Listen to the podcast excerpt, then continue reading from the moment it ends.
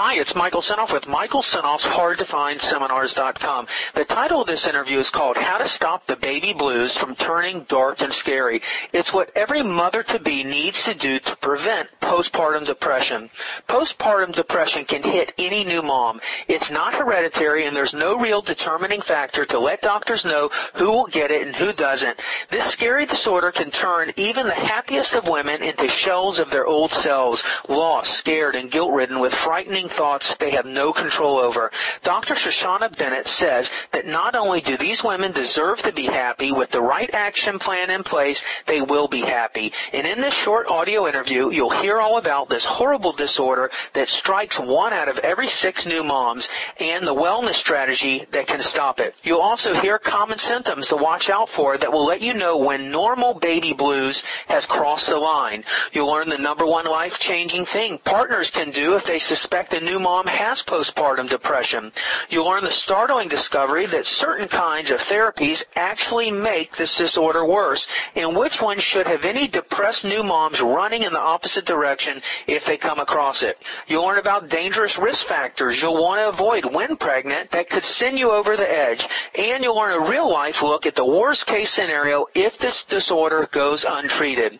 Dr. Bennett knows how frightening postpartum depression can be because she went through it herself back at a time when there was very little known about the disorder. That experience drove her to research it herself and now she says women can recover more than 100%. After the right treatment, they can actually expect to have a better self back. And in this audio interview, you'll hear all about the wellness plan that will get you on the right track. Now let's get going. Hi, this is Chris Costello, and I've teamed up with Michael Senoff to bring you the world's best wellness related interviews. So if you know anyone struggling with their weight, with cancer, diabetes, ADHD, autism, heart disease, or other health challenges, please send them to Michael Senoff's HardToFindSeminars.com. Dr. Bennett, thank you so much for joining us today. It's my pleasure, Chris. Thanks so much for inviting me. So you're the go-to expert on postpartum depression. Well, I have often been referred to that way. And you know, I've been in this field now for over 20 years and this came directly from personal experience. I mean, I never thought I'd be one to go through this myself. I didn't even know what it was called back in the 80s, but it is so satisfying to be able to help new mommies and expectant moms to avoid what I went through, which is two devastating, life-threatening postpartum depression. So I love what I do. I've got the best job in the world. How do you prepare for the possibility of dealing with postpartum depression? Wonderful question, because I'm all about prevention, as I know you are. There is so much that we can do to help avoid, sometimes totally prevent a postpartum depression, at least minimize the condition. So the first thing to do is if you're doing well in pregnancy, some women are not. This hits the same percentage of pregnant women as it does postpartum. But if you're doing well in pregnancy, certainly you still need a wellness plan. Every expectant mom needs a wellness plan. So that includes exercise, something to oxygenate her brain. It doesn't have to mean going to the gym, but some kind of movement if possible. It includes excellent nutrition. We know in the research there are specific nutrients that feed and boost our mental health. Omega-3 fish oil is one very important one, and we could do a whole show on some of the other nutrients that we now know helps to keep moods even. Eating protein throughout the day, keeping the blood sugar even can also help to keep mood stable. Who's going to be feeding the mom? Who's going to be bringing her food? Who's going to be in charge of that nutrition? Also, nighttime sleep. Often couples aren't even talking about who is going to be on duty when, when the baby comes. So having some kind of plan of action to make sure that mom is getting some uninterrupted hours of nighttime sleep, which can certainly help to protect serotonin in her brain. Serotonin is one of the most important mood regulators, the neurotransmitters in charge of mood stability. So these are some of the key elements. Certainly emotional support. Who is going to be there for her to lean on, for her to talk to? And physical support. Who's going to be there to give her regular breaks away from her child or children and the home so that she can nurture herself and she won't get lost in the shuffle.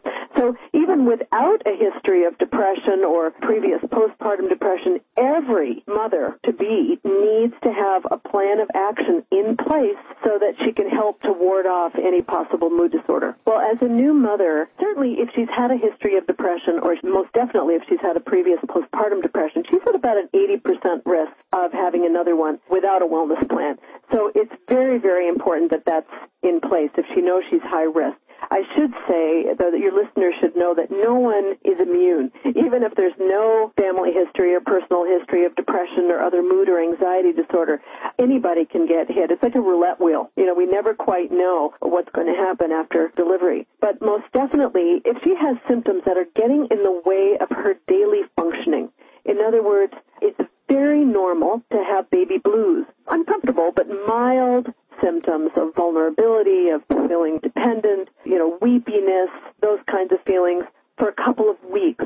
But if it keeps going, even if the symptoms are mild, if week after week after week she is still feeling the blues, we now call it postpartum depression, and she should absolutely get some help. The other way we can tell the difference is if the severity of the symptoms getting in the way, as I said, of her daily life. So if she is unable to sleep at night when her baby is sleeping, that is a big red flag. So any kind of insomnia, she has trouble going to sleep or staying asleep even when her baby is sleeping, she should get help immediately. If she is feeling angry or short-tempered, if she's very anxious, if she's obsessive, scary thoughts going through her head, disturbing thoughts to her, if she has very low self-esteem, if she's saying things and thinking things like, I don't deserve to be a mother, the baby would do better without me, my husband is a better father, those kinds of feelings of my baby's rejecting my milk, those types of feelings are not normal for new moms. So loved ones should be on the lookout for hearing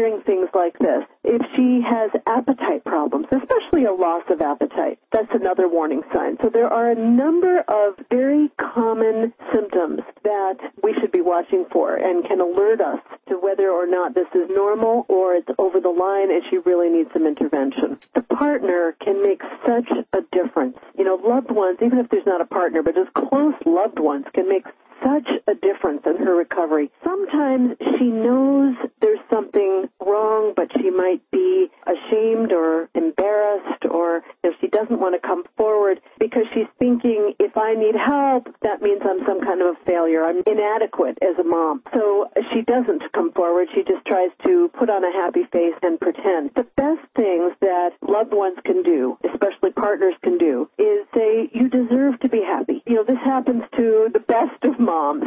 Would you like to talk to somebody who's been there? This is not your fault. You're an excellent mom. I'm behind you 100%. Let's get you proper help and do whatever we need to do to help you feel happy. You deserve to be happy. Those kinds of statements can make really a huge relief to her. If she gets defensive, a lot of people are afraid of saying something to a mom when they know she's suffering because they're afraid she's going to be upset. Well, if we think about it, when do we get defensive? We get defensive when we think we're being accused of something negative. So if she thinks that having postpartum depression means she's not a good mother, she's not capable, she can't handle it, then she might get defensive. But if you approach it just very matter of factly and say, you look like you're stressed and, you know, this happens to one in six women. I mean, 15 to 20 percent. You know, this happens to the best of moms.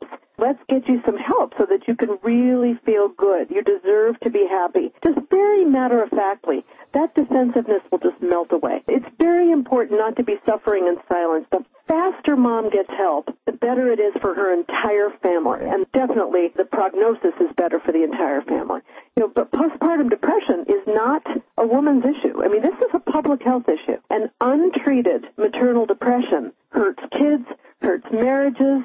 Her prognosis is worse. Untreated maternal depression can also lead to chronic depression. It doesn't necessarily go away on its own. So no one should be suffering like this. There is excellent help out there now. There certainly wasn't when I went through it in the 80s, but I'm very happy to say that many therapists have now been trained around the country and around the world. I often refer women to various therapists. I work by phone and webcam, so it makes it easy, but if somebody wants to work with somebody close to them geographically, often I can give them a referral to do so. This should be handled as matter of factly as gestational diabetes or any other very common perinatal disorder. No shame or embarrassment should be associated with this at all. The faster you jump on it, the faster you get proper help, the better the prognosis. And, you know, there isn't a cookie cutter approach to recovery. Each woman who calls me receives an individual plan of action of recovery. Certainly there are the basic keys that we mentioned earlier in the program,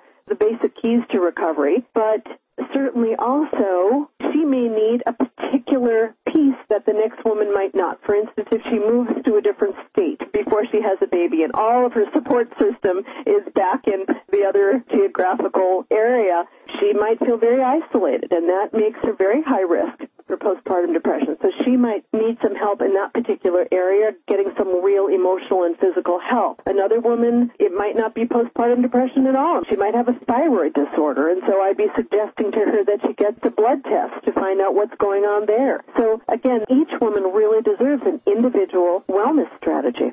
I'm Chris Costello, reporting from Michael Senoff's Hard to Find Seminars.com. So, Dr. Bennett, you're also known as Dr. Shosh. That's right. A few years ago, my clients started calling me Dr. Shosh. It was easier than Shoshana, and that name stuck. My website will reflect my nickname, which is drshosh.com. Great. Doctor and then S-H-O-S-H dot com, right? That's right. So what are some of the things that you found that you've told practitioners to do that have been really helpful to their clients? We could spend an hour on that, Chris, but if a woman truly needs an antidepressant, then we can thank our lucky stars that the medication is there and it can be worked into her wellness plan. But usually this does not have to be the first line treatment. I am known as the natural whenever possible therapist. I'm certainly not against medication and again, if somebody needs it, then good and she can take it and hopefully it will help her. But most of the doctors who refer to me will tell their patients and their clients, I'm ready to prescribe if you truly need it, but talk to Dr. Shosh first. Get a wellness plan. And if you still need that medication, I'm ready to give it to you. There are so many natural and alternative treatments out there that might help her and she might be able to avoid the medication, which many women want to do. They'll often call me and say, I'll do whatever I need to do to get my head back. My family needs me. This feels horrible. I need to get myself back. But if you can help me stay off the medication, I'd love that. And what I tell her, of course, I never promise that I can do that, but I will certainly help her with various techniques and modalities of treatment and very frequently we can help her avoid or at least minimize the dosage that she's on, which makes her very happy. At this time, you know, when a woman is suffering with postpartum depression, she's scared. She's guilt ridden. Often she is very frightened that she's not going to be able to function the way she hoped she would as a mom. She feels lost. She feels like a shell of her old self. She might have very scary thoughts going through her mind. I mean, this is a very scary disorder. And if clinicians are thinking this is the time for psychoanalysis, they'd be incorrect. Psychoanalysis is not appropriate right now. So these women need a solid, very practical strategy of putting one foot in front of the other. They need to be told what they need to do in order to start getting their heads back immediately. It's not the time to go back in childhood and start talking about that stuff. So talk therapy is not necessarily the right course of action? Oh, talk therapy is extremely important, but it needs to be the right kind. So for instance, cognitive behavioral therapy, dialectical behavioral therapy, very important. Interpersonal therapy can be very effective, but the old-fashioned psychoanalytic, you know, four times a week talking about childhood stuff and examining things and analyzing things, it really is seen as inappropriate at this time. And many therapists go through school being trained in psychoanalysis. I'm not saying that it's always inappropriate for people to go into psychoanalysis. I'm just saying that women need a strategy, a very practical strategy when they're going through postpartum depression. You know, it's more the short-term crisis stuff that women need, not the long-term therapy, at least not to start with. My colleagues and I agree that postpartum depression and the other related mood and anxiety disorders are mainly caused by biochemistry. It's physiological and etiology mainly. But certainly there are psychosocial factors as well, which can make it worse. For instance, if the mom is isolated, if she's taking care of the baby day in and day out by herself for more than eight hours at a time, this puts her at very high risk. If she's had trauma recently or even in the past that's coming up to haunt her, I mean, it certainly can make a depression or anxiety worse. If there are big stressors that she's facing, can certainly make things worse. For instance, women often call me and they'll say, I just moved or we just made some huge change in our lives. For some reason, that often happens. Couples are thinking, good, let's quickly move before the baby comes. And they haven't a clue, really. They mean well, but they don't know how much stress this is going to cause, and it often puts her at higher risk. We're at our most vulnerable during pregnancy and postpartum. And actually, that is contrary to the old belief that the pregnancy hormones will protect us from mental health problems or even physical problems. Now we know it's quite the contrary. We are at our most vulnerable. If something's going to surface, it's during pregnancy or postpartum. Hired help, such as doulas, can make a big difference. The birthing doulas, the postpartum doulas, sometimes we need to hire that community if that's financially feasible for the couple.